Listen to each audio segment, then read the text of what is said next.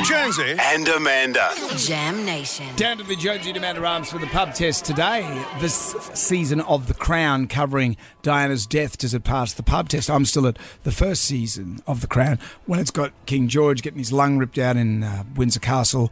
And then they're going to the continent and all that sort of stuff. And it's it's nice. You don't like the modern royals, though. No, I've been being big, portrayed. I, I'm a big fan of The Crown, but I just want the old history. The new history, I feel I have this impending sense of dread, uh, and I haven't seen this one, so I don't know how it's covered. But I don't particularly want to see it because I just don't want to have to relive the heaviness I will know will be in my heart. Not just for Diana, but looking at her boys, looking for all that's happened since then. Um, but how do you feel?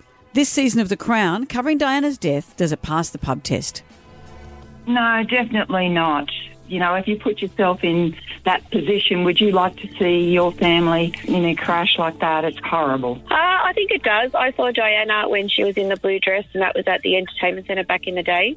The way the media treated her, I was actually very close. I was within five metres of her.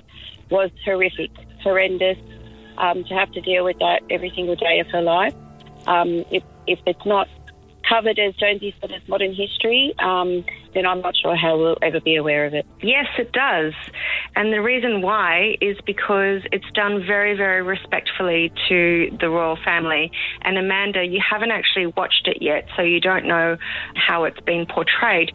It's actually not ever spoken about or shown. Yes, definitely. It's very good. She's got to watch it. You got to watch it. That's appointment TV right there. Okay.